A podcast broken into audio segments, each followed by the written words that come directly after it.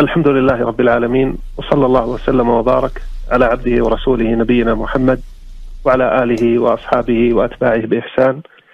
أما بعد فإن القرآن الكريم العظيم والكتاب العزيز الحكيم أعظم آيات رسول الله محمد بن عبد الله صلى الله عليه وسلم. قال جل في علاه: أولم يكفهم انا أنزلنا عليك الكتاب يتلى عليهم إن في ذلك لرحمة وذكرى لقوم يؤمنون.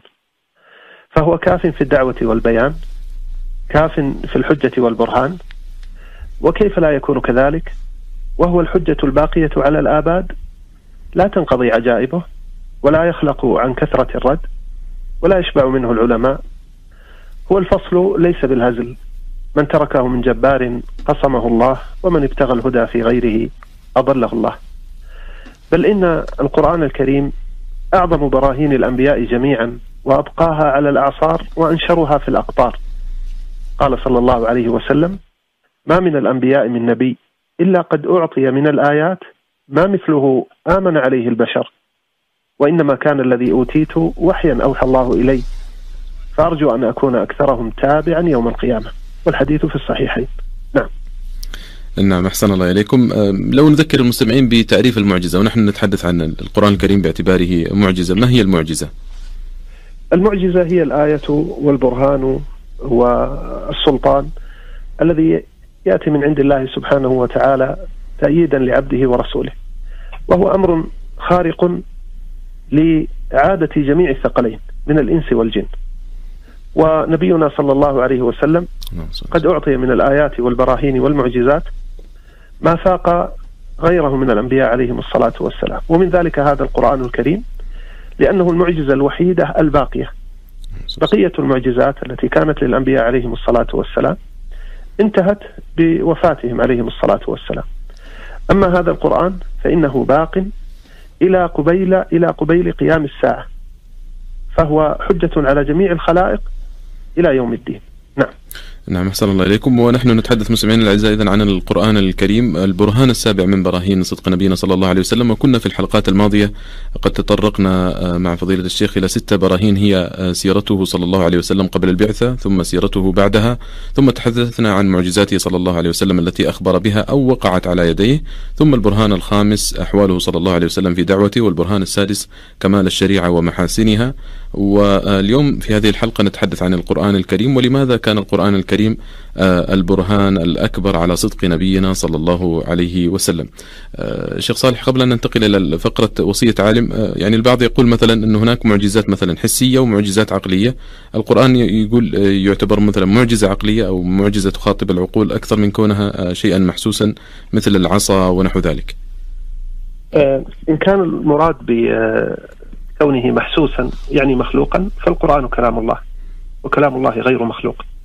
أما إن كان أنه موجود وله وجود بمعنى أنه مدون بين دفتي هذا المصحف الذي بين أيدينا فهو محسوس من هذه الجهة. وهو كذلك آه، عقلي آه، يخاطب العقول وروحي يخاطب الأرواح وأخلاقي يخاطب الأخلاق فهو من هذه الجهة كما تفضلتم عقلي. فهو يجمع بين الأمرين بهذا الاعتبار. نعم. حياكم الله. شيخنا ولو آه، ننتقل بعد أن آه، استفتحنا الحلقة بالحديث عن آه، يعني كون القرآن الكريم هو واحد من البراهين الدالة على نبوة نبينا صلى الله عليه وسلم وصدقه وهو البرهان الأكبر. يعني نود أن ندخل في التفاصيل. كيف كان القرآن الكريم دليلا قطعيا على صدق نبوة النبي صلى الله عليه وسلم؟ بارك الله فيكم. آه هذا الموضوع يا أستاذ عبد الله من السعه بحيث لا يمكن لأحد أن يحيط به. القرآن كله معجز بل هو معجزات متضافرة. ألفاظه قراءاته نظمه معانيه أخباره أحكامه. كل سورة فيه بل كل آية. فهو بحر لا يدرك قعره ولا يسبر غوره. لفظه آية نظمه آية فواصله آية إخباره بالغيوب آية أمره ونهيه آية. وعده ووعيده آية. جلالته وعظمته وسلطانه على القلوب آية. فما الذي يمكن أن نأخذ من هذا الموضوع وندع؟ إنما سأكتفي حفظك الله بشذرات يسيرة.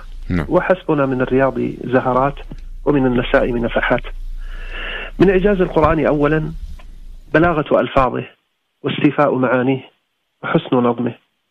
فله كمال البلاغة ونهاية الفصاحة.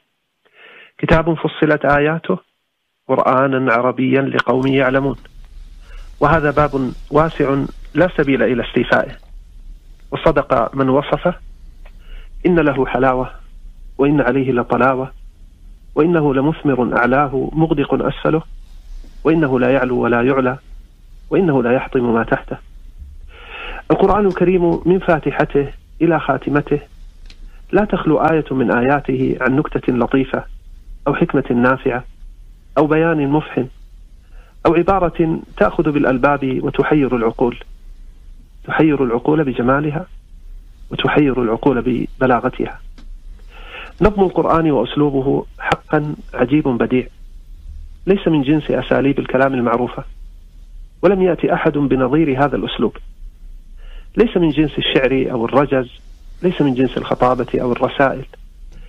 ليس نظمه نظم شيء من كلام الناس عربهم وعجمهم. إنه كلام الله. ولا يمكن أن يكون إلا من عند الله. والله لا يشبه المخلوقين. فكلامه لا يشبه كلام المخلوقين. من إعجازه ثانيا نعم. استيفاء معانيه في قليل الكلام مع جمال المقال وكمال اللفظ. تأمل قوله تعالى وفيها ما تشتهيه الأنفس وتلذ الأعين. قال بعضهم جمع في هذين اللفظين ما لو اجتمع الخلق كلهم على وصف ما فيها على التفصيل لم يخرجوا عنه. تأمل قوله تعالى وأوحينا إلى أم موسى أن أرضعيه فإذا خفت عليه فألقيه في اليم ولا تخافي ولا تحزني. إنا رادوه إليك وجاعلوه من المرسلين. جمع في آية واحدة بين أمرين ونهيين وخبرين وبشارتين. تأمل قوله تعالى ولكم في القصاص حياة. تأمل ما تحت هذه الجملة من معنى كثير مع لفظ قليل. حكي أن أعرابيا سمع رجلا يقرأ فاصدع بما تؤمر. فلم يتمالك. وقع على الأرض وسجد. فسئل عن سبب سجدته فقال سجدت في هذا المقام بفصاحة هذا الكلام. وسمع رجل قارئا يقرأ فلما استيأسوا منه خلصوا نجية. فقال أشهد أن مخلوقا لا يقدر على مثل هذا الكلام. والشواهد على هذا كثيرة من إعجازه ثالثا ما تضمنه من الحجج والبراهين. ففيه الدلائل اليقينية القطعية والأقيسة العقلية السنية. فقطع بحجاجه كل محتج وخصم بجدله كل خصم ألد. وصدق ربنا إذ قال ولقد ضربنا للناس في هذا القرآن من كل مثل لعلهم يتذكرون قرآنا عربيا غير ذي عوج لعلهم يتقون. من إعجازه رابعا ما تضمنه من أخبار القرون الخالية وقصص الأمم السالفة. وتأمل في هذا مثلا ما تحداه به أهل الكتاب من قصة أهل الكهف وشأن موسى والخضر وحديث ذي القرنين فكان على ما ذكره أنبياؤه وتضمنته كتبهم. من إعجازه خامسا ما تضمنه من أمور الغيب فقد تضمن أخبارا أفاد أنها ستكون فكانت. كقوله تعالى لليهود فتمنوا الموت إن كنتم صادقين. ثم قال ولن يتمنوه أبدا بما قدمت أيديهم. فما تمناه أحد منهم. كحكمه على أبي لهب وزوجه بالنار قبل موتهما فماتا كافرين. وكقوله سيهزم الجمع ويولون الدبر وكان ذلك في يوم بدر. وكقوله جل وعلا عن الروم وهم من بعد غلبهم سيغلبون في بضع سنين فكان ما أخبر به في آيات كثيرة.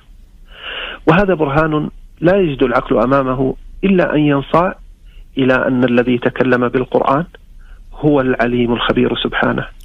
وما كان هذا القرآن أن يفترى من دون الله. سادسا ما فيه من الإخبار بضمائر القلوب التي لا يصل إليها إلا علام الغيوب. فتأمل قوله تعالى وتودون أن غير ذات الشوكة تكون لكم.